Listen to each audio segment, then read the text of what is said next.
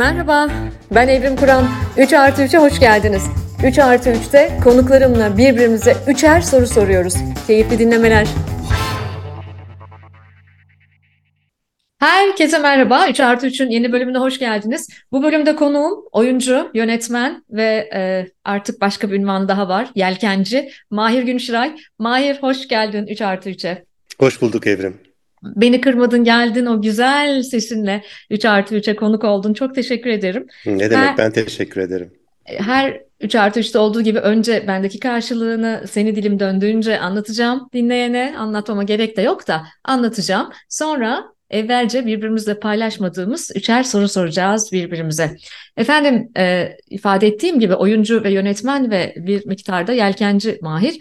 E, okuldaşım. E, keşke ben de onun bölümünden mezun olabilseydim ama e, Hacettepe Üniversitesi Güzel Sanatlar Fakültesi Devlet Konservatuarı Tiyatro bölümünden mezun olduktan sonra İngiltere'de University of Leeds'te master'ını yapıyor. Ardından Mimar Sinan Üniversitesi'nde sanatta yeterlilik doktorasını alıyor ve e, ilk tiyatro oyununu 1986'da Bursa Devlet Tiyatrosu'nda oynuyor.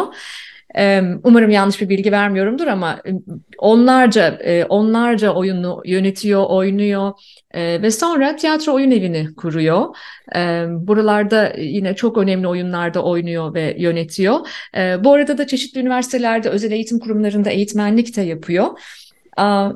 Ve e, enteresan olan bir şey var. Aslında Mahir'i dizilerden de tanıyorsunuz. Türkiye'de sinemadan ve dizilerden de tanıyorsunuz ama ilk e, filmi 1965 yılında. Yani evet sevgili dinleyen 5 yaşındayken ilk filmini çekiyor. İlk filmini özellikle söylemek istiyorum. İlk filmi Oğlum Oğlum 1965 yılında e, sevgili rahmetli babası Orhan Günşiray ve Filiz Akın'la beraber çektiği ilk film. E, ve son filmini de belki söylemem lazım. Eğer ben yanlış hesaplamadıysam son filmi de bu sene bir Netflix yapımı Kötü Adamın 10 Günü. O değil mi Mahir? Çünkü evet. bir de bir, bir, bir de bir tane daha hazır olmakta olan var galiba şu an. Yani dijital kanallardaki e, son film o ama ondan önceki son film Bağlı Kasam. Evet, evet. Bu dijital kanallardaki diyelim. Bunu ayrıca belirtelim. Artık o kadar karmaşık geliyor ki bana medya platformları da. Ee, ama sevgili dinleyen e, şu an oynadığını düşünüyorum. Kötü Adamın 10 günün. İzlediniz mi bilmiyorum. Bir üçlemenin ikinci filmi. Ben izledim. Ee, şimdi Mahir için sosyal medyada enteresan benzetmeler var. Ee, belki katılırsınız bu benzetmelere. Mesela John Malkovich'in Türkçe konuşanı diyorlar ona. Bunu sevdim. Bunu sevdim. Çok John, John Malkovich hayranı olduğum için de sevdim. Bir de Benjamin Button genleri var diyorlar. E, bence bu da güzel. Bir de çok güzel bir şey daha söylüyorlar. Atatürk'e en güzel hayat veren diyorlar. Bunu da özellikle ifade etmek istedim. Çünkü benim bildiğim kadarıyla iki kere Atatürk oldun ha? Ama televizyonda ve sinemada. Ee, yok aslında gerçekten film olarak bir kez. Metamorfoz. Ama o, metamorfoz ama onun dışında bir böyle Yücel'in çiçekleri Hasan Ali evet. hayatını anlatan bir yerde de bir rica için orada bir Atatürk olarak göz gözüktüm ama ha, bir oyunculuk gibi düşünmemek evet. lazım onu. Yine de onu da özellikle e, söylemek istedim. Çünkü ben de bir marif müfettişi kızıyım. Onun için Hasan hmm. Ali Yücel çok e, kıymetlimizdir. E, hem e, çok çok kıymetli bir e, e, marif bakanıdır. E, orada onun yaşamını e, anlatan bir belgeselde Atatürk olarak görünüyor. Mahir Yücel'in çiçeklerinde. Böyle evet. dilim döndüğünce böyle toparladım senin hayat hikayen ama ilerleyen sorularda azıcık daha derin gireceğim. Nasıl hatalı söylediğim bir yer var mı? Yok hayır aslında hiç yok. Ee, tabii 65'te başlayan oyunculuk hikayesi aslında e, çok bambaşka bir dünya benim için. E, tiyatrodan önce aslında ben tamamen sinema oyuncusu olmak isterdim. E, yani bir aslında bambaşka bir konu ama hani oyuncu olmak hiç istemiyorum aslında. Oyunculuğu da hiç sevmiyorum. E, çok da korkuyorum oyunculuktan.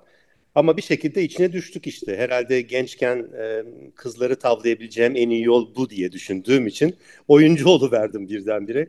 Aslında konservatuvarda da e, sinema oyuncusu olmak için e, girdim.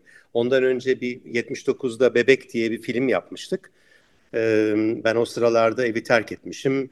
E, bir e, DJ olarak çalışıyorum bir barda, e, diskotekte.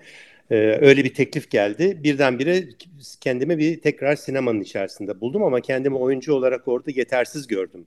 Ee, baktım ki eğer böyle bir şey devam edeceksem mutlaka eğitim almalıyım. Bu eğitimi alayım diye, sinema oyuncusu olayım diye devlet konservatuvarına gittim.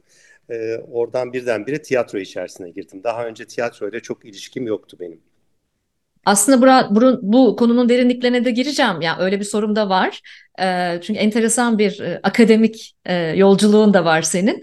E, biraz kıskanıyorum da yani ne söyleyeyim. Çünkü dinleyen de biliyor ben e, annesi izin vermediği için oyuncu olamamış biriyim. İşte biz de başka türlü sahnelerde kendi kendi e, bizi tatmin etmeye çalışıyoruz. Ama ilk sorum buradan gelmiyor. İlk sorum şuradan geliyor. Benim e, bir söyleşinde söylediğin bir şey, bir oyuncu olarak söylediğim şey hayatın kendisinde beni çok etkiledi ve ilgilendirdi. Bir söyleşinde şöyle demiştin. İyi insanı oynamak kötüyü oynamaktan daha zor demiştin.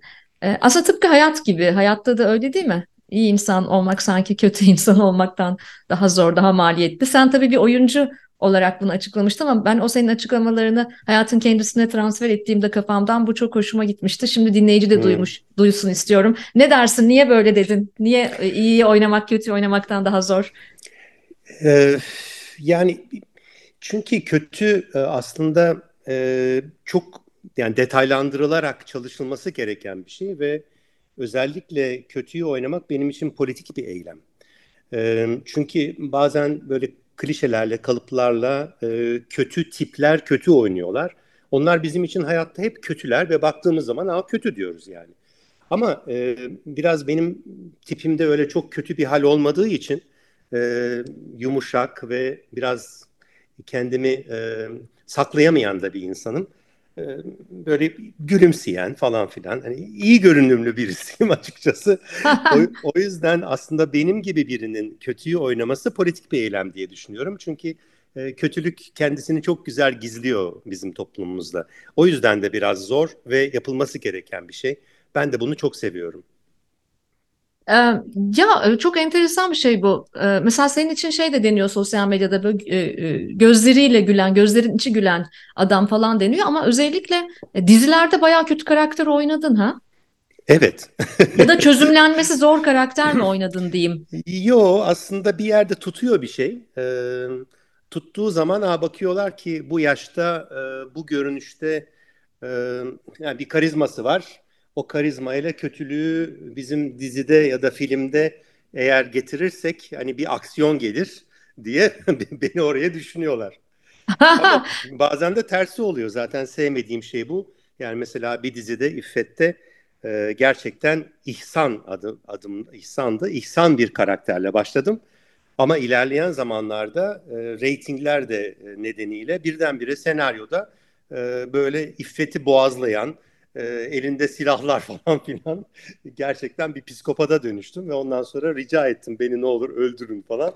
Epey uzun sürdü beni öldürmeleri ama sonunda kurtuldum. Yani bu dizilerdeki senaryolarda da bu gelişim aslında benim hoşuma gitmiyor. Bu yüzden de haftalık dizilerden şu anda kendimi tamamen çektim.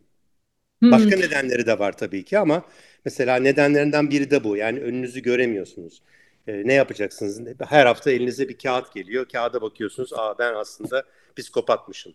Bir sonraki 3 bölüm sonra bakıyorsunuz. Sen aslında e, başka birisiymişsin falan. E, bundan pek hoşlanmıyorum.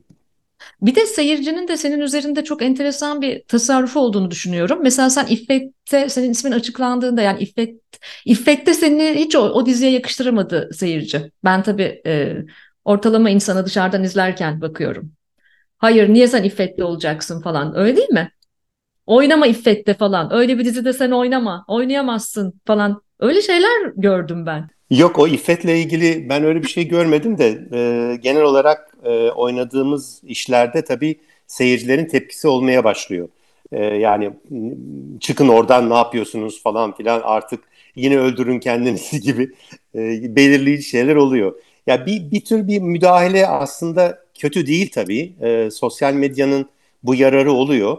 Fakat bir anlamda da yani bu daha çok senin işin e, biliyorsun ama e, bu sosyal medyanın yönlendirmesi ve belirleyiciliği oldukça e, ürkütücü ve e, bence çok da yanlış. Yani nasıl ki Twitter gerçekten tam bir haber, e, gerçek haber alabilme merkezi olmadığı gibi Instagram gibi e, me mecralar da çok belirleyici olunca e, bence çok yanlış yerlere gitmiş e, oldu.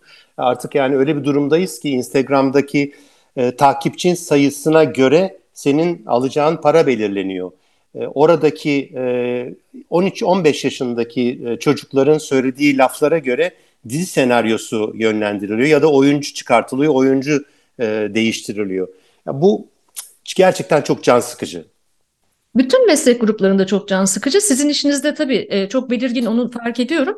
E, hatta hekimlikte bile bunu son dönemlerde izliyorum. Mesela bir hekim, bir cerrah tamam mı? Bir cerrahı Instagram'da kaç takipçisi olduğuna göre e, insanlar seçip gidip onun on, onda ameliyat olmaya karar verebiliyorlar. Bu bir akıl tutulması gerçekten. O yüzden sevgili dinleyen siz zaten çok iyi biliyorsunuz. Asıl olan kalitesi e, sosyal medya içeriklerimizin bizi ta- takip eden sayılar değil, e, içeriklerimizin kalitesi. Neyse bunları da konuşacağız ama şimdi ilk soru sırası sende. Aa, peki. ee, şimdi tabii senin e, podcastlarını dinledim. Öyle bir şey oldu ki biraz göz atayım, kulak vereyim diye dinledim ama yani o kadar takıldım ki, o kadar e, bırakamadım ki bazılarını. E, hepsini dinleyemedim tabii. Yani özellikle birkaç tanesi en, yani en son dün artık Ahmet Şık iki saatten fazla. Dinleyebildim yani, hepsini. Tebrik hepsini, ederim. Hepsini dinledim. Hepsini Tebrik dinledim. ediyorum. Yani iki buçuk saat dinledim ve e, bir kez daha yani e, sana teşekkürler tabii ki ama Ahmet Şık'a ne kadar hayran olduğumu bir kez daha anladım. Yani her söylediği kelimenin altına hayatının kanını akıtabilirsin. O kadar güzel bir e, podcast'tı bu. Ee, yani benim yaşadıklarıma tabii ben onun kadar cesaretli, onun kadar aktif birisi değilim ama yaşadıklarıma o kadar e, iyi ve net e, cevaplar veren bir e, söyleşiydi ki. Neyse bu konu o değil. Yani orada biraz baktım sana ne sorulmuş falan ama yani yüzden fazla podcast olunca herhalde 300 tane soru. Yani nereden bulacağım sana soru? ee, neyse ben özel bir şey soracağım. Lütfen çok memnun olurum. Neden yemek yapmaktan hoşlanmıyorsun? Ve buna bağlı olarak da yani ütü yapmayı niye seviyorsun? Bunlar böyle çok tipik geldi bana da bir, bir tür politik eylem mi ya da bir şeyden mi kaynaklanıyor? Ailede çok yemekler yapılıyordu sabahın altılarında onlardan dolayı lanet olsun mu dedin? Ee, ve de bu yemek yapmıyorsan ne yiyorsun, ne içiyorsun? Yani dışarıdan yemiyorsundur eminim. Ya Mahir süper bir soru gerçekten.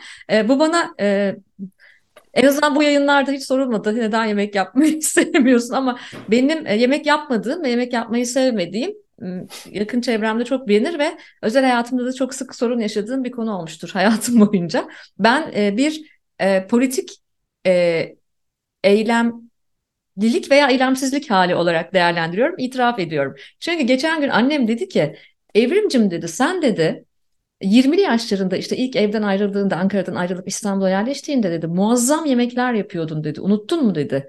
Ben de tabii unut, unutmuş gibi davrandım. Hayır ben hiçbir zaman yemek yapamıyordum. hiçbir zaman iyi yapamadım. İyi yapamadığım için yapmıyorum falan diyorum insanlara ama e, sen yemek yapmayı sonra bıraktın dedi. Bence e, bunun bir kadından de facto böyle hijyen bir faktörmüş gibi, sanki çok mecburmuş bir kadın gibi, bunu yapmak zorundaymışçasına olan bu beklentiye herhalde isyan ederek e, ben yemek yapmayı bıraktım.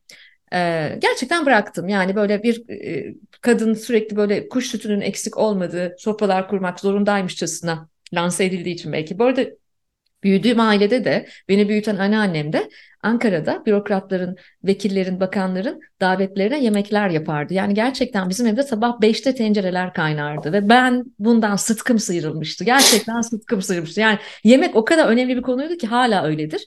Ee, işte masa düzeni bilmem ne servis edilme biçimi falan bunlar hep hala bizim ailede önemli şeylerdir. Ee, belki buna tepki olarak sonra da bana şey dediler çocuğun olunca Böyle olmayacak. Bu değişecek. Çocuğun olduğunda sen böyle bir hamarat olacaksın mutfağa girip. Hiç öyle olmadı. Çocuğum olunca da yemek yapmadım. Hatta geçenlerde oğlum e, beni Türkiye'ye bana geldiğinde şey dedi. E, ben yaklaşık hayatımda bir dört buçuk yıl kadar annemin yemeklerine maruz kaldım. Çok şükür o günler geçti. Çünkü sevgini katmıyorsun ya, sevgini ve ilgini ve özenini katmıyorsun ya gerçekten makarnam bile çok kötü oluyor yani. Çünkü o kadar sevmiyorum. E, yapmama sebebim bu. Yani bir de çok yoğun çalışıyorum falan. E, bugün seninle görüşmeden önce, buluşmadan önce e, diyetisyenimle görüşmedeydim. Bana dedi ki yemek yapmayı sevmediğinizi çok iyi biliyorum. Dolayısıyla size pişmiş yemek servisi yapan bir yer ayarladım. en azından onları göndereyim falan.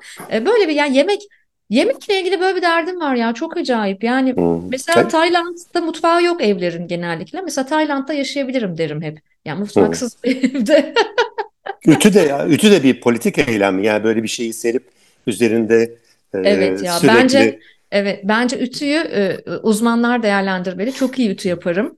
E, ve çok açılırım, rahatlarım ütü yaptıkça. Saatlerce ütü yapabilirim yani. Bir şey çünkü düşünürken ha, çünkü bir şey düşünmüyor musun yoksa düşünüyor musun? Düşünüyorum. O Ha kırışıklıkları düzeltirken dünyanın dertlerini çözebilirim yani. Hmm, hmm. O yüzden o konularda çok iyiyim. Ama yemek İlginç. yapmak başka bir şey. Yemek yapmak çok e, artistik bir faaliyet ya. Ya Onu ama ona el, yakıştırıyor, bunu buna yakıştırıyorlar falan Hmm. ya. ya o kadar değil Hissediyorlar. ama elzem bir şey. Sen gibi yapıyorsun mes- biliyorum, değil mi? ya ben Sen 10 yaşında e, evet. dan beri böyle beni bir gün şeker kampında Erdek'te e, anons ettiler. E, işte bütün kadınlar bugün akşamleyin e, sigara böreği ve dolma gecesi hepiniz mutfağa gelin yardım edin falan. Anonstan ben iskeleden mayomun üstüne bir şeylerimi giydim. Gittim kadınlarla beraber dolma sardım. börek, börek sardım falan. Yani 10 yaşından başlıyor. Bir de babaannemle yaşadığım süreçte de e, babaannem ve ben ikimiz böyle hep sofra kurulur. E, ondan da çok şey öğrendim. E, sonra zorunluluklar haline gelmeye başladı. E, ve de biraz okuyarak da tabii. Yani Hmm. çok merak ediyorum. Diyelim ki Çin yemeği çok beğendim. Yani biraz okuyorum. Okuduktan sonra bakıp deniyorum. Artık şimdi böyle yediğim şeyleri yapabilir bir hale geldim. Yani şu Peki anda da hala devam ediyorum artık. yapıyorsun değil mi? Evde Ya yemek yapıyorum ama eskisi gibi değil. ha. Ee, daha böyle fonksiyonel şeyler yapmaya çalışıyorum ama daha çok e, düzenli olarak yoğurt, ekmek ve fermen, fermente ürünler e, üretmeye başladım. İşte sirkeydi, Vay. pancar turşusuydu. Ekmek e, hamurumu kendim e, yapmak için kendi ekşi mayamı hazırlıyorum. Her gün onları besliyorum falan filan. Vay çok iyi. biraz böyle evdeki emeklilik hali gibi. Ama bu sende de pandemide mi baş gösterdi? Yok bende her zaman vardı. Hep vardı Yani merakın. pandemi benim hayatımda çok bir şey değiştirmedi. Ben zaten dışarı çıkmazdım. Evet, onu da biliyorum. Sen böyle gece hayatı falan filan seven biri değilsin. Ee, daha Yok. evde, evde zaten evde olmayı, ev halini seven birisin. Evet. Ama e, şey çok enteresan. E, Bir arkadaşım, sevgili Selda Tokat, Türkiye'de şarapçılık dünyasının e, komutanı diyoruz ona, şarap komutanı. Sevgili Selda da eski bölümlerden sevgili dinleyen hatırlarsınız belki. O da e, bu e, e, ekmek yapmak için kendi mayasını üretmeye başladığından beri e, inanılmaz bir şey. Yani e, yiyebileceğinden kat be kat daha fazla ekmek yaptığı için yıllardır çok büyük bir hobisi onun. E, Hı. benim ekmeğimi de o yapıyor gönderiyor sağ olsun. Gerçekten bir süre sonra başka bir şey yiyemez oldum. Yani onun Hı. şeyi falan bu e, acayip bir merak. Peki Fransız mutfağıyla aran nasıl? Bunu özellikle soruyorum çünkü Mahir iki ülke arasında mekik dokuduğu için. Ee, Fransız mutfağı of, yani e, Fransız mutfağından yapabileceğim şeyler, seveceğim şeyler var ama Fransız mutfağı biraz e, be- yani dünyanın en gelişmiş işte e, en çeşitli olan belki üç mutfağından biri olabilir ama e, bunları daha çok biz e, belki böyle restoranlarda ve davetlerde çeşitlemelerle gördüğümüz şeyler. Yoksa Fransız mutfağı dediğinizde insanların yaşamında, hayatında aslında Fransız mutfağı bizim yani günlük e, Türkiye'de ne yeniyorsa onların işte biraz patateslisi, kabaklısı, şusu busu. Çok böyle e, Fransızların yaşamının içerisinde Fransız mutfağı yok. Onu söylemeliyim. Hmm. E, az çeşitler var. E, tabii ki Avrupa e, malum yani çalışan e, kesimler e, pratik şeyler yapmak zorundalar. Öyle çok e, soslarla birkaç gün içerisinde uğraşılan işler falan evlerde yapılan şeyler değil. E, o yüzden ya ben direkt böyle bir Fransız mutfağının içerisinde kendimi pek görmüyorum ama e, oradan da kullandığım bir sürü şeyler oluyor tabii. Biraz karıştırıyorum da Fransız, e, İtalyan, Türk, e, Çin, Hint e, her şeyden biraz karıştırıyorum. Biraz Mahir'in e, karışımları da oldu bu arada. Ayrıca yani bazen gidip bir şeyleri almayıp evde ne varsa onlarla da e, bir şey yapma alışkanlığım çok fazla oldu tabii. İşte o e, artizanlık o yüzden yani bu iş çok büyük bir zanaat yemek yapmak. Hmm. Yani bir eskiden şey gibi görürdüm e, yemek yapmayı. Tabii daha çok e, misafir e, gelirdi. Daha çok evlerde hayat olurdu. E, belki bizim 30'lu 40'lı yaşlarımızda. Şu an o bir çekildi. Sonra bir hayat e, tiyatro ile yoğunluk. Tiyatro arkadaşlarımız sürekli beraber yemek yerdik. Beraber yer içer yatardık falan. Ama e, artık o hayat kalmadı. Şu an çok nadir. Ayda bir bir kişi belki bize iki kişi e, yemeğe gelir. O kadar. Oyun onun dışında o yemek e, eskiden haftalık birkaç kişi yani e, davetler olurdu ve benim için o sanki bir tiyatro gibiydi. Yani o bir açılışa hazırlıklar yapılır, sunulur, yemek beraber yersin, içersin. Tam bir e, sosyal e, sevgi e, bütünleşmeleriydi. Bir küçük bir minik bir tiyatroydu. O yüzden de çok zevkliydi tabii. Evet, değil mi? Ya evet onu ben de çok e, gözlemliyorum. Artık insanlar birbirinin birbirlerinin evlerine gitmiyorlar ki bu mesela Ankara'nın nevi şahsına münhasır bir iştir bu. Ama artık Ankara'da bile Ankara'ya gittiğimde bile insanların kafelerde falan buluşma eğilimlerinin hmm. olduğunu hmm. görüyorum. Çok tuhafıma gidiyor. Bunu özlüyorum ben de. Ben de daha evcil hmm. bir tipim. Bunu özlüyorum ve şimdi e, ikinci sorum geliyor sana. E, ikinci sorumda biraz daha geçmişe gidiyorum. Ben az evvel tanıtımda e, Mahir'in e, özgeçmişini okurken bazı yerleri atladım. Çünkü bunu ikinci soruya bıraktım.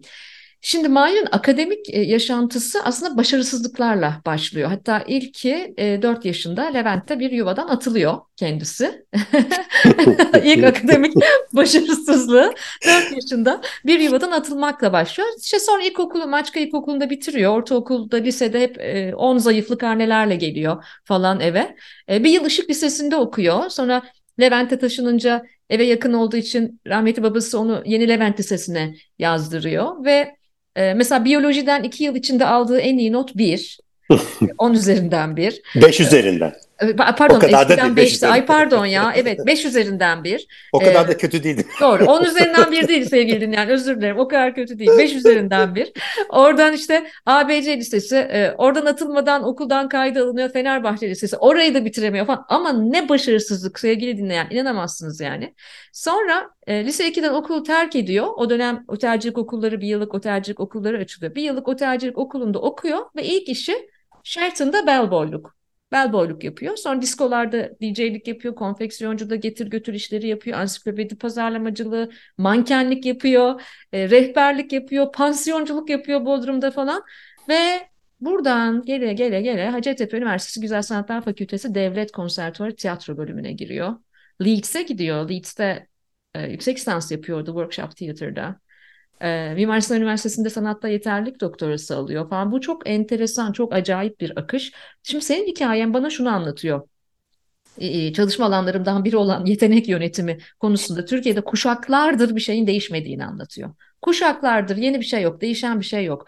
E, yetenek bir biçimde e, hasbel kader belki de keşfediliyor. Birçoğu keşfedilemeden gidiyor. Biz hep bastırıyoruz belki ebeveynler olarak çocuklarımıza sen şu ol sen bu ol diye. Ben sana bunu sormak istiyorum. Mesela senin yeteneğin keşfedilmeseydi bugün nerede olurdun acaba? Çünkü seninki de biraz tesadüfi oluyor değil mi? Her ne kadar e, çok önemli bir oyuncunun Orhan Günşiray'ın oğlu olsan da. Çok tesadüf gerçekten. Ee, yani şöyle oldu aslında e, senin hikayene çok benzeyen de bir hikaye var. Oraya da geleceğim. E, yani ben o babamla hiç anlaşamadım. E, bayağı kavga ettik, gürültü falan filan e, ve evi terk ettim. E, 17 yaşındayken, 16 hatta. Ondan sonra böyle bir işte e, Beyoğlu'nda bir e, madamın e, odası bir odasını kiralayıp e, bir bir tane bir dis, diskotekte DJ olarak çalışmaya başladım. Gündüzleri de sabah kalkıp sigorta acentesinde getir götür yani o poliçeyi oraya götür e, işte şuna imzalat falan gibi işler yapmaya başlamıştım. Zaten filme de oradan geçtim. Yani bu süreçten sonra e, biraz böyle kalacak yerim de yok. E, anneannemde bazen bir odada kalıyorum. E, arkadaşlarımda kalıyorum. E, kız kardeşimde kalıyorum. Ve de işte para kazandıkça kendim bir oda tutuyorum falan. E, ve otelcilik e, meselesi de buradan başladı. Bir, çünkü yatılı bir okuldu o bir yıllık.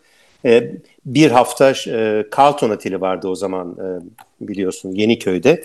O otelin e, yukarıda havuzlu bir bölümü vardı moteli. Motelde kalıyorduk. Bir hafta Carlton Oteli'nde resepsiyonda pratik görüyorduk. Bir haftada e, eğitim görüyorduk karşıdaki motelde. E, oradaki hocam Sheraton'ın e, resepsiyon şefiydi ve beni okul bitince oraya aldı. Fakat e, baktım yani çalıştım. Yani iş gayet güzel aslında. E, iyi de para kazanıyor biliyorsun. Hatta yani yükselebilme şansım da var bir yerlere kadar. Ama bir genel müdürümüz vardı. E, Avusturyalı bir adam. Böyle ne bileyim 4-5 dili biliyor falan filan. Genel müdür olmuş. Sonra baktım adamın yaşantısına. Sabahleyin kalkıyor. Karşıda tenis kortları vardı o zaman. Şimdi kalktı tabii ki. Ya, tenis oynuyor. Geliyor. Yukarıya çıkıyor. Giyiniyor. Duşunu alıyor. Bilmem ne yapıyor. Bunu yapıyor. Bunu yapıyor. Baktım ki bu o kadar rutin bir şey ki yani ben dedim hayatım yani dört dil bundan sonra zaten bilemem. iki dil bilsem bile adamın geldiği nokta bu. Yani ben dedim böyle bir hayat istemiyorum ve e, bıraktım o işi. Sonra bir gün anneannemde oturuyoruz sabahleyin. E, telefon çaldı. Anneannemin Ankara'dan arkadaşı Nermin teyze. E, dedi ki Jale, ben duymuyorum tabii anlatıyor. Jale işte Ankara Devlet Konservatuvarı'nın tiyatro bölümünün sınavlarına girmek için başvurunun bugün, bugün saat 4'e kadar son günü. Bu Mahir'in hayatını kurtarmak için biz böyle bir şey yapalım. Gitsin oraya bu sınavlara girsin. Yani hem de yatılı okur orada. 4 sene çünkü yatılı okuyorsun. Ee, hayatı kurtulur falan filan. Allah Allah. Sabahleyin saat 9.30 ve saat 4'te kayıt bitiyor. Ee, neyse ne olduysa bilmiyorum beni ikna ettiler. Yani benim için aslında normal bir şey değil böyle şeylere ikna olmak hemen ama peki dedim ben de gideyim bari. Bir uçak buldular bana böyle öğlen saatinde falan. Ben gerçekten saat 4'e 10 kala mı ne konservatuvarın kapısından girdim içeri.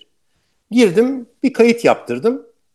Çıktım çıktığım zaman karşımda e, babamın bir arkadaşının kızı Mine e, balerin orada okuyormuş. Beni gördü Mahir dedi. Sıçradı bir e, jöte jöte grand jöte bana sarıldı. Ondan sonra e, özlemişiz birbirimizi. Çocukluk arkadaşım. Yanında da Nurseli Çamlıbel. Şimdiki adıyla Nurseli İdiz. Yani Cem'in e, eski eşi. E, Nurseli ile tanıştırdılar beni. Sen ne yapıyorsun burada? E, ben de sınava girmeye geldim. E dediler ne çalıştın? Ne çalışacağım dedim. Dediler okula girmek için bir şey çalışman lazım. Bir parça marça. Parça mı? Nedir o parça? Tirap. Tirap ne? Neyse uzatmayayım. Yani bunlar tabii çok şaşırdılar ve kayıt cuma günü bitti. Çarşamba günü de ilk sınav. Yani ben hiçbir şeyim yani. Hiç. Derken oradan Bozkurt Kuruş e, geçiyordu. Nurseli gitti. Hocam işte böyle bir arkadaşımız var. Genç ne yapsın? Çarşamba günü sınava girecek falan. Bozkurt Kuruş herhalde biraz dalga geçti. Öyle dediler. Bir tane ha, getirin bana Hamlet'i falan filan. Hamlet'ten çıt çıt çıt çıt koca koca tiratları birleştirdi verdi. Bunu çalışsın gelsin dedi. Ya dediler Bozkurt Bey dalga geçti. Neyse bir parça daha buldular bana Pergünt. Ee, böyle annemin dediği gibi diye kendimi yerlere atıyorum. Akrabamın orada evinde salonda Nurseli bana bunları çalıştırdı çarşamba gününe kadar. Girdim sınava. Nasıl olduysa kazandım. Yani e, bana sumu, sumu falan verdiler. Ben böyle heyecandan dizlerim falan titriyor. Korkunç bir gündü. Neyse yani konservatuvara böyle girdim. Bir e, aslında e, e, biraz böyle şey cahil, e, bilgisiz, e, kültürsüz, e, yani daha çok hayatın içerisinden gelen birisiydim. E, eğitimli birisi değildim. E, bu bir yıl içerisinde orada edindiğim bazı arkadaşlar e, ile çok başka bir dünya açıldı benim e, karşımda. Deliler gibi kitap okumaya başladım, deliler gibi müzik dinlemeye başladım falan. Sonra baktım ki bu oyunculuk da bana göre değil. Çünkü orada e, konservatuvarda oyuncu olmak için orada yani oyuncu olmamak için ne yapmak lazımı iyi anlayıp ona göre kendin bir yol bulmalısın. E, çok e, şeydi yani e, ünlü hocalar, e, değerli hocalar ama hep böyle usta çırak herhangi bir e, temel yok.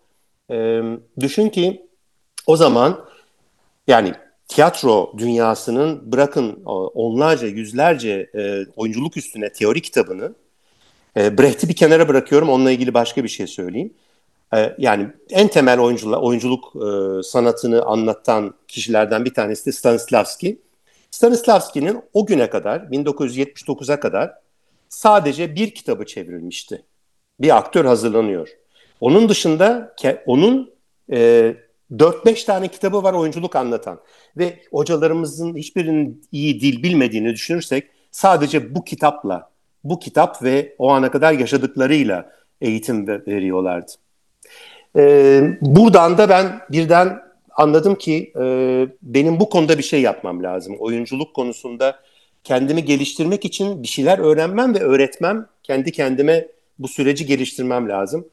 Kendime öğretmek için aslında öğrenmeye e, başlamak e, kararı aldım. Konservatuvardan sonra oyunculuk değil, yönetmenlik ve tiyatro üstüne biraz daha çalışabilirim diye İngiltere'ye gittim.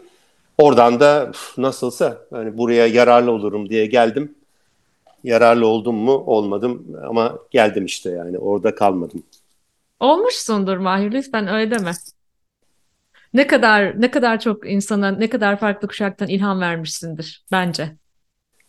Ee, belki evet evet tabii yani o kadar şey yapmayalım. Ee, evet ama e, daha hala e, şu anda aslında tiyatroyu bıraktım diyemiyorum, ara verdim diyorum. Ee, hı hı. Ama içimde hala e, tiyatro, ben deli gibi bir tiyatrocuyum çünkü çok çok seviyorum. Evet. Ee, en son oyunumuzda tiyatro öldü. Tamamen ironik anlamdaydı bu. Yanlış evet. anladılar. Ee, tamamen tiyatronun ölmeyeceğinin oyunuydu zaten e, oyunu seyreden bunu görüyordu da e, tiyatro öldü diye aa niye öldü diyorsunuz tiyatro ölmedi yaşıyor kalbimizde falan gibi tepkiler gösterdiler. E, yani bu şu anda da aslında uzun yıllardır tiyatro yapmıyorum ama e, tam da aslında yapmam gereken e, iyi bir dönemimdeyim e, ama daha uzun zamanlarımız var. Zaten e, tiyatro öldüğe de geleceğim. Zaten e, ben hayatta her şeyin politik olduğunu düşünüyorum. Aşkın bile sadece sanatın değil. Her şeyin politik olduğunu düşünüyorum. Sen e, bu dünyada, bu, bu coğrafyada e, tiyatronun, sanatın politik olduğunun altını kalın kalın kalın hiç kimseler çizmediği zaman da çizme cesareti gösteren biri olarak da ilham vermeye devam ediyorsun kuşaklara. Bence bu çok önemli. Tiyatro öldüğüden öldüden de hazır konu açılmışken bununla ilgili e, iki satır bir şey okumak istiyorum senin kaleminden. Tiyatro öldü e, ne demekti aslında neden böyle bir oyun çıktığı da belki insanlar bir kez daha düşünür. Hala Lorca'nın sözü aklımızdan hiç çıkmıyor. Bir gün hepimizin içine düşeceği büyük bir çukur açılacak. Çok çukurlar açıldı. Kemiklerden bir yığının üstünde yaşıyoruz zaten ama daha da çok ve büyüklerinin açılması hala kuvvetle muhtemel. Belki ancak o zaman hayat tamamen ortadan kalkınca tiyatroda ortadan kalkacak. Ama şu an can çekişen hayata destek olmak için o da can çekişiyor. Hayatın en sadık dostu olarak. E, bu beni çok etkiledi bu satırların.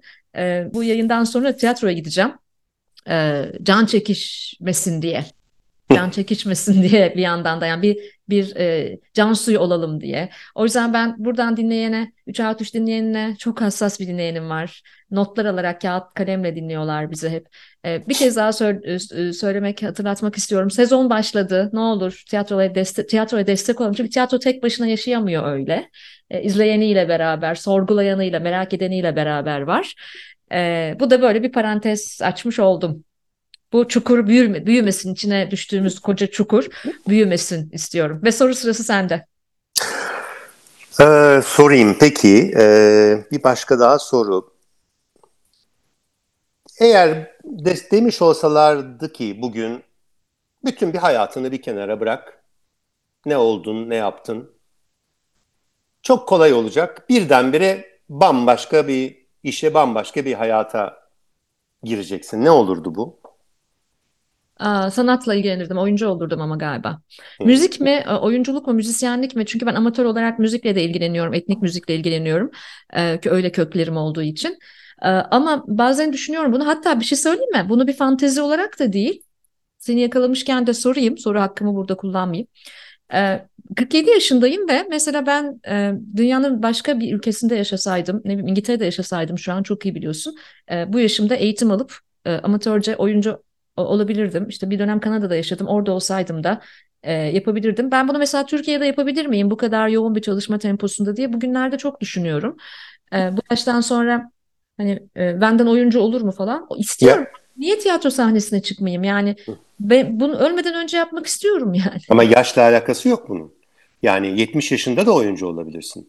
Ama buna zaman ayırmak lazım. Evet. gördüğüm kadarıyla senin e, bunca işin, bunca yazıların, bunca projelerin, susmayan sesin, içinde kafanın içerisindeki e, hiç susmayan sesle e, tiyatroya zaman ayırabilirsen tabii ki olursun. E, ama kenarından ayırmamak lazım. Yani hı hı. evet ben artık önümüzdeki 5 yıl tiyatro yapacağım Bunlar bir kenara. Arada bir hafta sonu belki bir iki yazı yazarım. Ya yazı yazmak, müzik yapmak falan bunlar tiyatroyla beraber gidebilir ama iş dünyası imkansız. Başka bir şey o evet. Tabii tabii o başka bir şey. Ama onu çok isterdim biliyor musun Mahir? Yani ama, bugün tabii fırsatım olsun hmm. isterdim yani. Ama nasıl tiyatro yapacağına da bağlı ben onu sana söyleyeyim. Yani biraz benim idealimdeki tiyatrodan bahsediyorum. Oysa bazı tiyatrolar şöyle çalışıyorlar. Yani hem de çok ünlü tiyatrolar hatta politik tiyatrolar, değerli tiyatrolar hepsine e, bizim gurularımız yani çok değer veriyoruz ama şöyle çalışıyorlar. Mesela prova yapılıyor. E, işte Ahmet bugün yok. Şimdi Ahmet e, şuradan girer. O bugün çalışıyor çünkü. Girer. Oraya oturur. Sevim sen şimdi gel Ahmet'in orada olduğunu düşün. Ona söyle bunları. Oradan çık bu kapıdan pencereden bak. Şimdi böyle tiyatrolar var. Böyle tiyatrolu olursa sen hem çalışırsın hem tiyatro yaparsın. Doğru doğru ama, yaparım canım. Zaten ama, öyle yapanlar da var ya eskiden hmm. sen de onu söylüyorsun. E, röportajlarında onu okudum ben. E, eskiden ben biz yani tiyatro oyuncuları bir dizide oynadığı zaman Aa bu dizi izlenir tiyatro oyuncusu oynuyor derdik. Şimdi tam tersi zaten dizi oyuncuları e, tiyatrolarda da aslında benim gibi oyuncu olmayanlar da hani tiyatroda da kendilerini gösterebiliyorlar. Benim de bahsettiğim belki de İngiliz Edebiyatı eğitimi almış olmamdan dolayı. Ben mesela Bozkurt Kuruç'tan e, ders alamadım ama sevgili eşi Kristin Kuruç'tan klasik edebiyat öğrendim. E, yani hani o e, tedrisattan geçmiş olmamın verdiği bir şey var bende. Hmm. İngiliz tiyatrosuna olan çok büyük hayranlığım bir kere her şeyden önce. Hmm. O yüzden e, öyle isterdim yani anladın? Öyle bir oyuncu olmak isterdim. Ünlü ünlü olmak değil ha. E, yani şöhret olmak, dizilerde, sinemada oynamak değil. Gerçek bir tiyatrocu olmak isterdim. Hmm. Evet aslında yani tiyatro bir anlamda e, bir, bir tür kendini temsil etme e, yolu. Ee, yani bir insan e, diyelim ki bir damın üstüne çıkıyor ve kendini öldürmekle tehdit ediyor. Diyor ki ben atıyorum kendimi buraya ya da işte sevgilim gelsin buraya ya da işim olsun diyor. Bu aslında o insanın oradaki temsili. Yani tiyatro bunun kam e, sanattaki karşılığı. O yüzden kendini böyle temsil edebileceğini düşünüyorsan bunu yapmalısın. Ama şu anda temsil ettiğin kendini temsil edebildiğin çok e, yol var senin. bir ömür yetmiyor. yani evet. Evet. Bu kimin eseriydi bilemedim sevgili rahmetli Müslüm Gürses'in bir ömür yetmez demesi aklıma geldi. Bir ömür yetmiyor ama sanat böyle bir şey değil mi? Hayat kısa, sanat uzun. Ee, bilmem, bilmem. Tersini de söylüyorum ben bazen. Yani bir hoş sada bırakmak güzel bir şey ve sanat buna muazzam izin veriyor. İş dünyasında dünyanın parasını kazan tamam mı? Dünya başarı hikayelerin olsun. Ee, sanattaki bıraktığın izi bırakabiliyor musun edebiyatta? Sinemada, tiyatroda o bıraktığın izi bırakamıyorsun yani. Bence Bilmiyorum. bu muazzam bir şey. Evet ben ama bıraktığım izle ilgilenmiyorum. Ee, hep bana ne öğretiyor onunla ilgileniyorum. Ee, tiyatro yaptığımız, bizim tiyatro enevi olarak yaptığımız bütün projeler benim hayatımın basamak basamak eğitimi oldu. Gerek okuduğum şeyler yani o oyunu yapmak için okuduğum şeyler, gerek o oyunu yaparken e, ekibimizle birlikteki çalışmalar, konuşmalar, aldığımız notlar ve yaptığımız işler ve oyun sergilenmeye başladıktan sonra bile belki 30. 40. oyunda bile hala prova yapıp tekrar yenilemek, tekrar düzeltmek, onu tekrar konuşmak bir böyle bir eğitimdi ve e, öğretim e, süreciydi.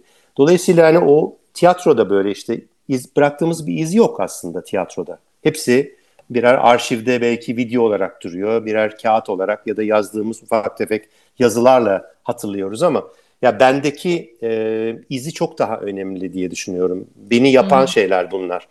Bunlarla öğrendim ne öğrendiysem. Şu an öğren öğrendiğim şeyler biraz duraksadı bakalım ne olacak. Ama döneceksin değil mi? Bakalım. Yani dönmek diye bir şey değil de bir gün e, yapılabilecek koşullar da lazım. Yani şu anda hmm. e, belki zaten soruların içerisinde ama hani ben e, bir soru harcamayayım söyleyeyim. Fransa'da yaşıyorum şu anda. Hmm. E, Türkiye'yi tamamen bıraktım diyeyim. E, yani arkadaşlarım var tabii ki, dostlarım var. E, bir biraz bir bağım var ama e, başka söyleşilerde e, dinledim senin e, ağzından. Yani benim böyle bir e, ah Türkiye diye bir şeyim yok. Belki 60 yaşından sonra gittiğim için mi bilmiyorum ama pek zaten pek bağım da olmadı. Hiçbir yerle bağım olamıyor kolay kolay. Burayla da olmadı, orayla da olmadı. Bir şey değişmiyor benim için. Ee, yani oraya dönüp bir şey yapabilmek için bir koşul lazım. Şu anda hı hı. Gidip orada bir ev kiralamam ve yaşamam bile benim için e, kaldırılamayacak kaldırılamayacak bir maliyet. E, yani tiyatro yaparken Aynı zamanda bir A planı, B planı, bir tane plan olarak ben dizide çalışıyordum. Diziden kazanıyorum parayı, oradan tiyatroya getiriyorum. E şimdi artık o süreçte biraz zorlaştı. E, zaten öyle haftalık dizi yapmıyorum. E, az iş e, ancak yapmaya çalışıyorum. Dolayısıyla tiyatro yapmak için de e, koşullar e, nasıl yaratılacak? Yani böyle gidip ısmarlama işler yapmadım pek. E, onları da e, sevmiyorum. Yani bir tek belki ısmarlama bir iş yaptım. O da e, Almanya'da Bochum Schauspielhaus'ta Faust yaptım. Hı hı. O böyle bir teklifti ama onun üzerine de bir buçuk sene e, falan çalıştık. Ee, ondan sonra gittim iki ay, üç aylık süreçte onu yaptım. Ama onun dışında tiyatro genellikle biz hep böyle e, beş ay, altı aylık yaratım süreçleri e, kimi zaman yazarlar içerisinde oldu, kimi zaman oyuncuların doğaçlamalarıyla tamamen sıfırdan belli temalar üstünden oyunlar yazdık. Bunlar e, çok keyif veriyor, öğretiyor insana. Ismarlama bir tiyatro yapmak e, bilmiyorum keyif vermeyebilir. Yani çünkü ben yönettim deyip bir şey görmekten daha çok e, zevk al, alacağım bir şey lazım. E, o yüzden bu koşul ne zaman tekrar gelir bilmiyorum. Umarım bir gün. Ee, kısa vadede gelecek gibi görünmüyor zaten. E, devletin tiyatroyu nasıl yönettiğini görüyoruz. Efendim e, ne kadar liyakatli atamalar olduğunu, olmadığını bunların hepsini görüyoruz. Tiyatro, bale hepsinde çok endişeliyim ben şu an Türkiye için. E, bir sürü sorular hazırladım. Üçüncü soru için hangisini sorsam sormasam falan diye düşünürken e, sana e, bir uzmana sorayım bari diye e, şöyle bir üçüncü soru sormaya karar verdim. E, bu soruyu sorarken de dilimin ucunu ısırıyorum. Sevgili e, dinleyen, spoiler vermek istemiyorum. Ama ben bir Nuri Bilge Ceylan hayranıyım. Ve Nuri Bilge'nin Kuru Otlar Üstünesi e, şu an Türkiye'de ve dünyada çok çeşitli salonlarda gösterime başladı. Ben ilk gösterim günü tabii gittim çünkü hakkında bir şeyler yazılacak diye e, deneyimimi bozmasını istemedim kimsenin. E, geçenlerde Mahir de e, Fransa'da izledi filmi. E, o da biraz duygularını paylaştı sosyal medyasında. Ee, ben kalbim kırık gittim filme. Ee, sevgili Nuri Bilge Ceylan'ın kulağına gidiyorsa bu bunu buradan söylemek isterim. Çünkü Antalya Film Festivali, Altın Portakal Film Festivali'nde e, sansür uygulanan e, bir belgesel söz konusu olmuştu. Orada ben e, bütün yönetmenlerin bir tavır içerisinde olmasını beklerken kendisi e, siyasi erki ziyaret ederek ve bu konuyu gündeme getirmeyerek siyasi erkte biraz kalbimi kırmıştı ama ben o sırada biletimi almıştım. Almışken de gittim. Bunu da hemen parantezi kapatıyorum. E, üç buçuk saat nefesim, yani büyük bir ön yargıyla gittim. Kalbim kırıktı kendisini onu söylüyorum.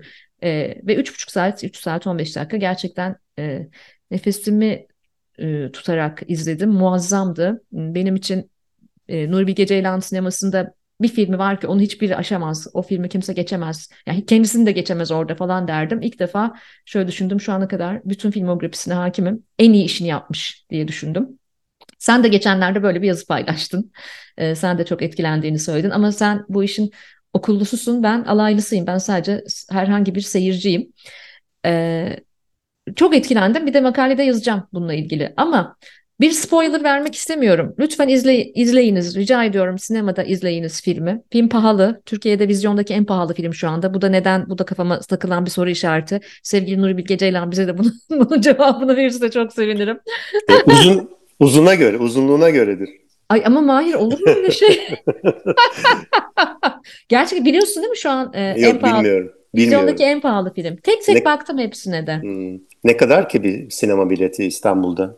E, Valla e, bu bu e, böyle bir buçuk katı falan diğer Hmm. Hmm. sinemadan sinemaya değişebiliyor ama ben Hmm. ortalama bir salonda seyrettim. Neyse zaten artık çok zor. Yani geçen sene İstanbul Büyükşehir Belediyesi flört maliyeti çıkardı. Bir gencin flört maliyeti ayda 4 bin lira. Bu sene olmuştur 8 bin lira. Öyle sinemaya falan gitmesi çok zor artık gençlerin de. Hmm. Neyse ama izleyenler e, bir şekilde izleyecek bunu da. Spoiler vermemeye dikkat ediyorum. Tavsiye ettiğim arkadaşlarıma da e, spoiler vermemeye dikkat ediyorum.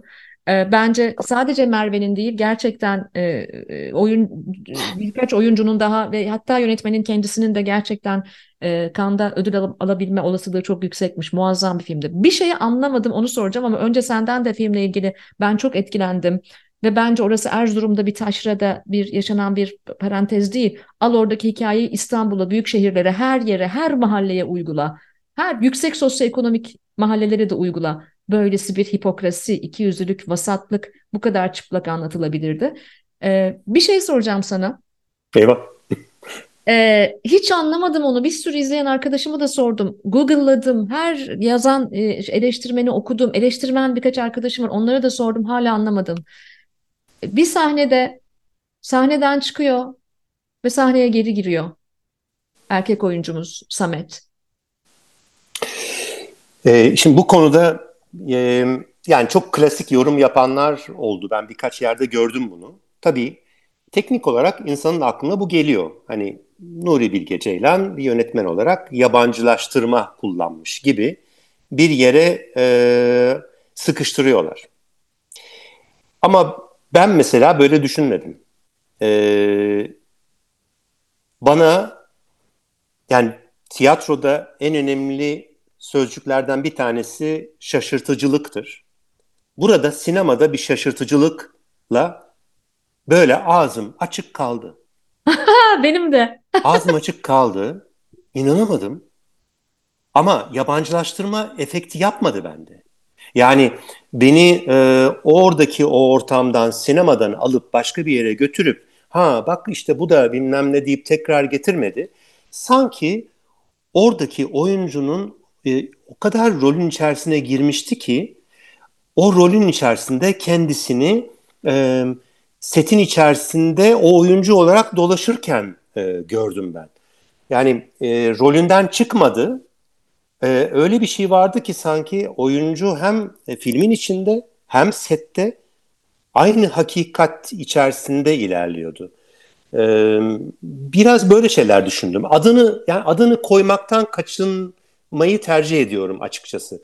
Hissiyatı kaldı bende ve bu bu konuda da onu e, çok e, takdir ettim. Yani e, bunca sene sonra e, böylesine ya, Türkiye'nin yetiştirdiği dünyada en çok tanınan diyeyim en önemli yönetmenlerden bir tanesi bu bu filmde bir ris- müthiş bir riske girmiş. Yani bu bir deneme ve büyük bir risk yaptığı şey ve çok başarılı olmuş.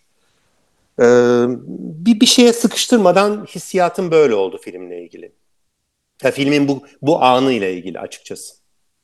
Aa, Sanki böyle bir iç dünyası içerisinde e, geziniyordu, o hakikati arıyordu. Kendi dünyasındaki hakikatiyle roldeki hakikati arasında gidiyor, geliyordu. Bir nefes aldığı bir andı yani. Ya Böyle evet şey. ben de öyle oldum. Gerçekten ağzım açık kaldı. Çünkü Nuri Bilge sinemasında her an her şeyi bekleyebilirim falan da.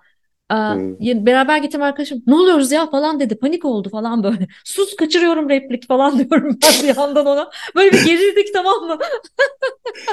Ya bir şey dene, bir şey deneyebilirsin ama e, çok ustaca denemiş. Çok. Gerçekten kusursuz bir deneme. Yani o yüzden çok takdir ettim. Yani film e, evet sen de aynı şeyi düşünmüşsün. Ben de yazdım zaten. Yani Nuri Bilge Ceylan'ın bir şeyi e, en üst e, seviyesi şu an. E, çok iyi takip ediyorum. Özellikle oyunculuk anlamında ne yapıyor diye çok iyi takip ediyorum. E, anlamaya da çalışıyorum ve anlam, anladığımı düşünüyorum onu. E, ve bazı projelerinde oyuncu kullanarak aslında kendini sabote ettiğini de gördüm. E, fakat burada o hem oyuncu kullanıp hem de filmi sabote etmeden müthiş bir e, yani Nuri Bilge Ceylan oyunculuğuysa eğer bunun bir evet. dehası çıkmış ortaya. Müthiş. Tabii daha önceki filmlerde bazı oyuncuların da e, bu anlamda başarıları çok yüksekti. Yani bir zamanlar Anadolu'da mesela Ercan Kesal'ın oyunculuğu Müthiş. E, bence mesela e, Nuri Bilge'nin istediği oyunculuktu.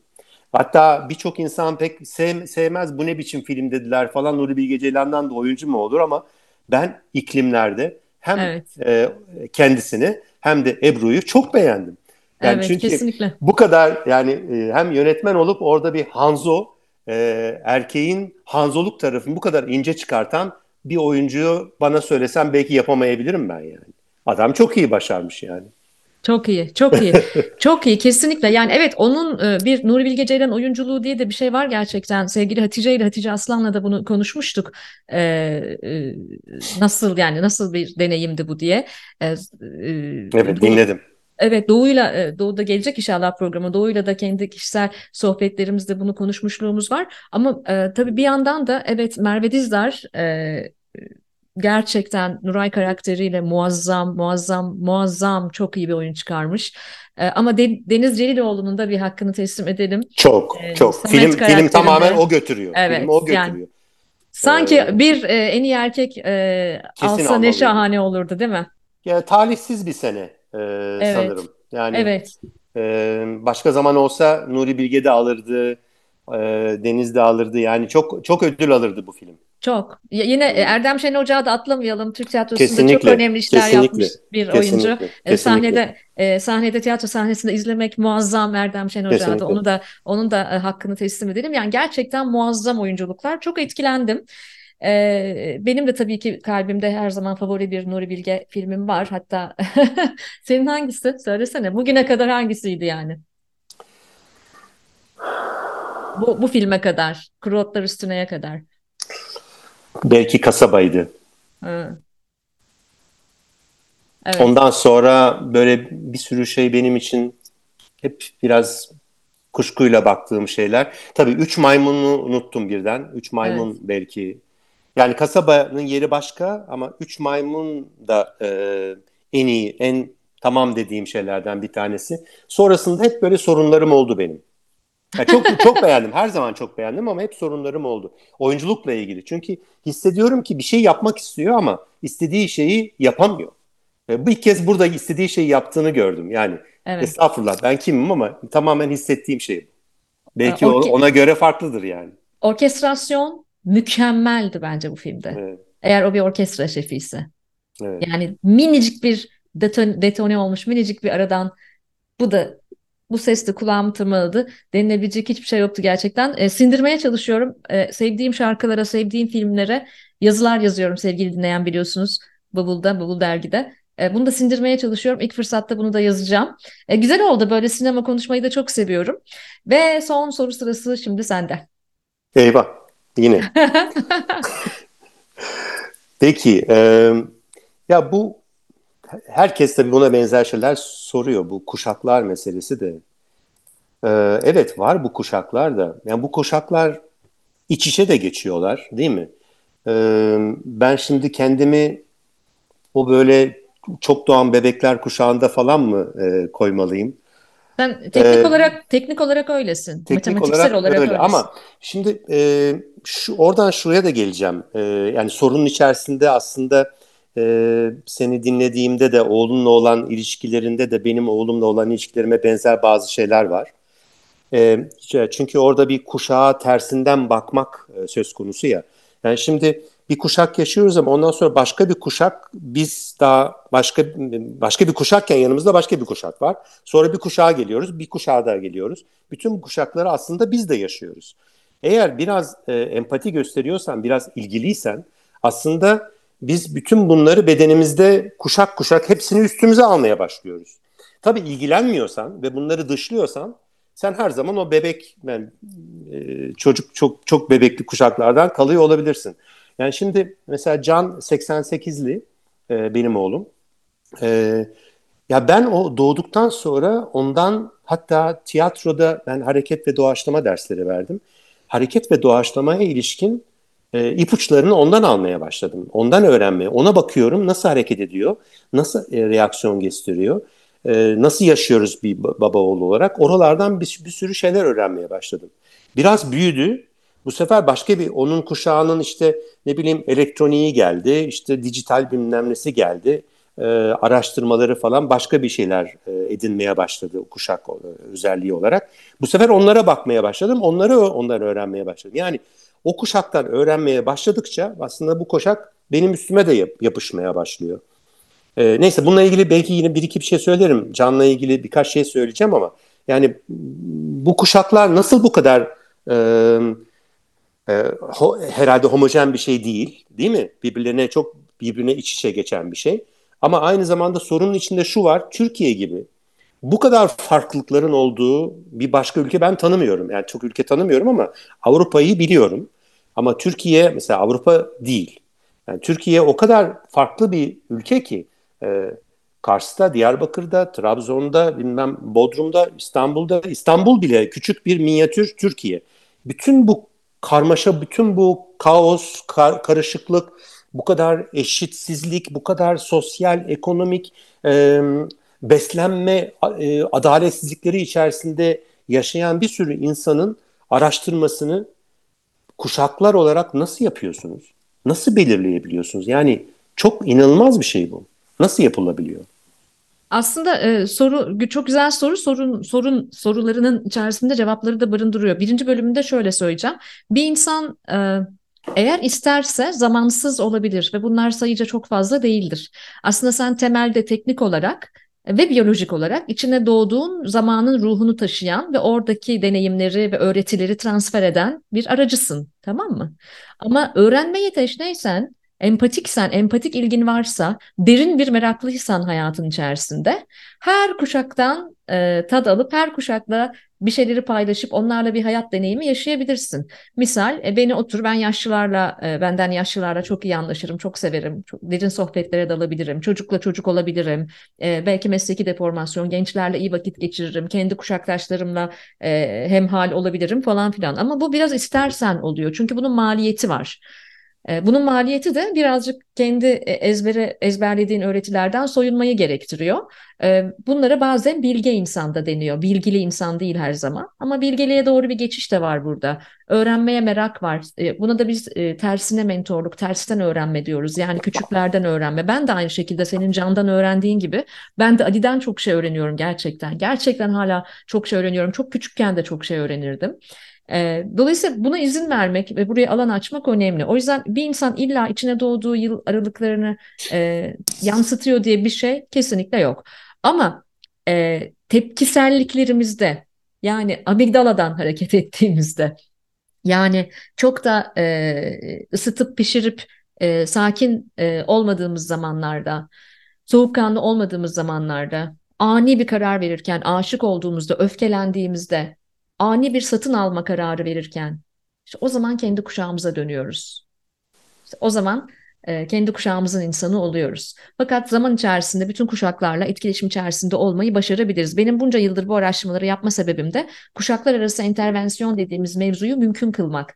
E, organizasyonlarda, sivil toplumda, e, hatta siyasette, siyasette daha e, beceremedik. O ayrı bir konu. Ama gelelim sorunun ikinci tarafına. Şimdi bana e, bu kuşakla ilgili soru sorulduğu zaman hatta bugün tam da bugün böyle bir toplantıdaydım. Ee, İstanbul'daki belli başlı bir kuşak yani bir, belli başlı bir Z kuşağı ile ilgili bir soru sorulduğunda da hep şunu söylerim. Hangi Z kuşağı? Hangi sosyoekonomik seviye? Hangi mahallenin çocukları? Çünkü bir kuşağı anlamak için o kuşağın dertlerini bilmen lazım. Ama biliyor musun Mahir? İnan sosyoekonomik seviyesi yüksek olan ailelerde de düşük olan ailelerde de artık Türkiye'nin gençlerinin dertleri birbirine çok benzemeye başladı. E, sadece parametreler biraz fark edebiliyor. Ben bir araştırmacı olarak e, Dolapdere'de de araştırma yapıyorum. Ulus'ta Robert Kolej'de de araştırma yapıyorum. Ee, Türkiye'nin dört bir tarafında araştırma yapıyorum. 81 ilden e, gençlere erişerek araştırma yapıyorum. Ama aynı zamanda biz dünyanın 61 ülkesinde araştırmalar yapan global bir yapının parçasıyız. Ve her seferinde, her sene şunu bir kez daha görüyorum. Türkiye'den gelen veri dünyanın diğer ülkelerine hiç benzemiyor. Ne Avrupa'ya benziyor, ne e, Kuzey Amerika verisine benziyor, ne Güney Amerika'ya benziyor. Kültürel olarak benzediğimiz birkaç ülke var. Örnekse Meksika gibi, örnekse bir miktar, bir miktar e, e, Akdeniz ülkeleri gibi. Ama ne Orta Doğu'ya benziyoruz, ne Türkiye Cumhuriyetlere benziyoruz. O kadar acayip bir kültür ki, o kadar e, tanımlayamadığım bir kültür ki Türkiye kültürü. E, o yüzden de bu ülkede demografi araştırmaları çok ciddi e, detaylarıyla deşe deşe ele alınmalı. Ben de bunu yapmaya hem kitaplarımda hem araştırmalarımda bunu yapmaya çok gayret ediyorum. İstanbul'da 500 metre mesafeyle iki mahalle arasında aynı kuşağın farklı mensuplarını görüyorsun çünkü. Fakat ben burada konuyu şuraya getirmeye çalışıyorum. Günün sonunda biz bunları e, gelişmiş toplumlarda olduğu gibi entegre edebilir miyiz ve birlikte bir yaşam mümkün olabilir mi? Birlikte bir yaşam mümkün olabilir mi? Biri bir mülteci Z kuşağına aşık olabilir mi mülteci olmayan? Biri e, e, zengin bir e, e, Z kuşağı gidip bir e, yoksul mahallede büyümüş birine birinin işe alabilir mi? Ve birlikte aynı restoranda yemek yiyebilirler mi? Benim kafamdan hep bu geçiyor. Biz nasıl entegre edebiliriz? Çünkü entegre edemediğimiz müddetçe Türkiye'nin kutuplarının arası gitgide daha da çok açılacak. Birbirlerinden çok uzaklaşıyor her bir kutup ve birbirinden çok farklı kutuplar var. E, iki kutuplu da değiliz artık. Çok dağınık oldu e, Türkiye'nin kültürel alt segmentleri. Bu genç kuşaklar söz konusu olduğunda da. Ez cümle ben e, eleştirildiğim bir görüştür ama ben 90'ların Türkiye'sinin bile 90'larda genç olmuş biri olarak ve 68 kuşağı bir anne babanın çocuğuyum.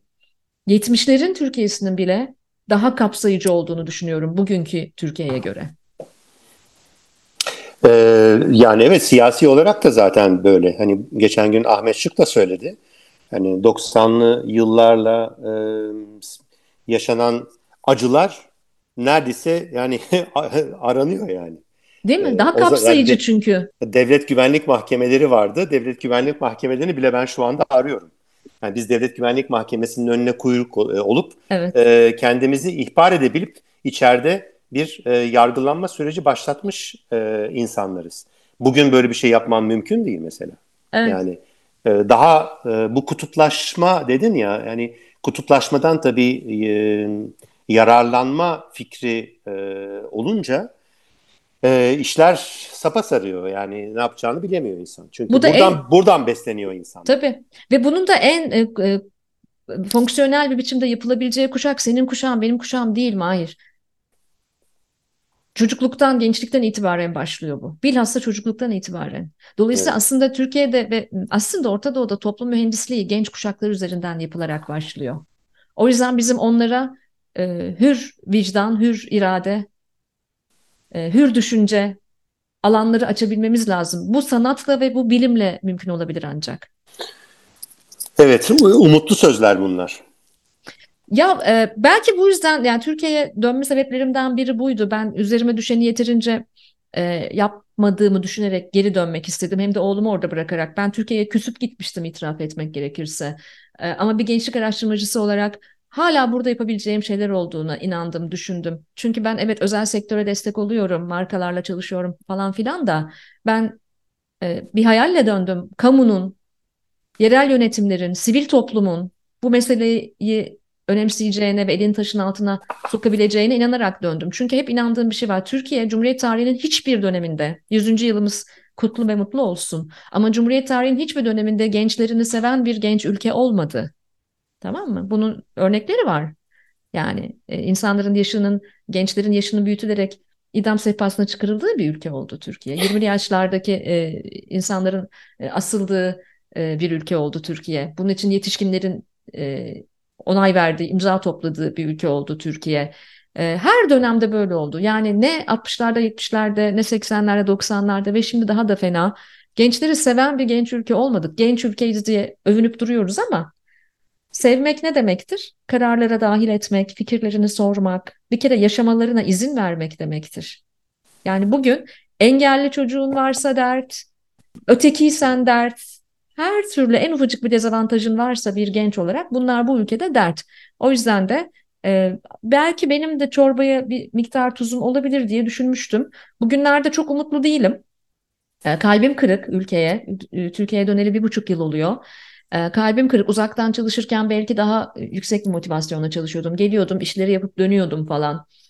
E, ama şimdilerde e, kalbimin kırık olmasına da gıcık kapıyorum. E, çünkü insanlara umut vermek, cesaret vermekle de yükümlüyüz bir taraftan. Ama duygum bu, yalan söyleyemem yani. Duygum bu. Evet, bu ikilemler e, içinde yaşıyoruz yani ben de öyle. Hem e, huzurlu olmak istiyorum, özgür olmak istiyorum. Bu yüzden e, Fransa'da aslında kendimi öyle hissediyorum ama yani Türkiye bir parçam da Türkiye olduğu için de sabah 5'te falan uyandığımda ilk yaptığım şey e, bir şekilde telefondan haberler ve Twitter'a bakıp bir şey oldu mu yine diye bakmak. E, dolayısıyla yani hem huzurluyum ama aslında içim son derece huzursuz. E, özgürüm burada ama Türkiye bu haldeyken benim burada özgür olmamın ne manası var?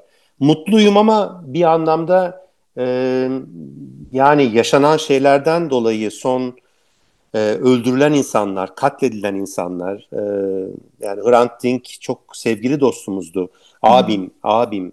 Yani onun ölümünden sonra mesela benim hayatım bitti yani. Artık gülümseyemiyorum. E, çok zor benim bir şeylere gülümseye olmam yani.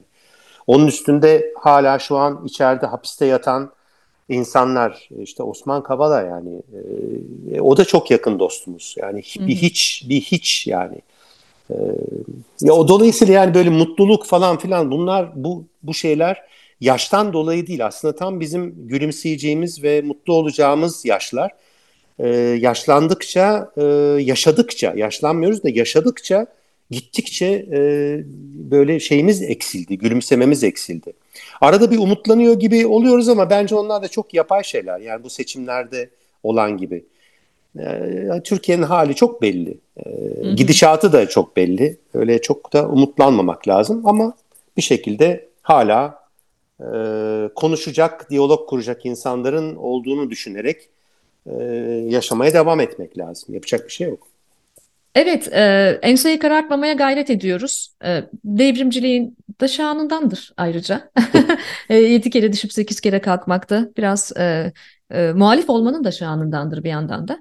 Ama e, gelinen noktada elbette ben çok üzülüyorum. En son e, Filistin-İsrail çelişkisinde bile aslında Türkiye'de e, e, siyasal İslam'dan tut da sosyalistlere kadar her birinin ödünç alınmış düşüncelere sahip e, olduğunu ve adeta e, bir tür sosyal medya pazarlaması yaparak ideolojilerini yaymaya çalıştığını gördükçe e, vay arkadaş nereye geldi memleket demeden de duramıyoruz. Ama yine evet. de yine Aynen. de yine de çocuklarımız için daha yaşanacak, belki görmeyeceğimiz torunlarımız için daha yaşanacak bir Türkiye bırakmak gibi bir idealimiz var. Böyle bir şeyi e, devraldık belki de önceki kuşaklardan. Sonraki kuşaklara da karanfili elden ele uzatacağız. Ben e, bu yayına e, Mahir'i davet ettiğimde aslında dedi ki tabii ki isterim ama ben senin dinleyicine belki de karamsar şeyler söylerim dedi. Ben dedim ki ne olmuş Mahir yani ben de karamsarım dedim.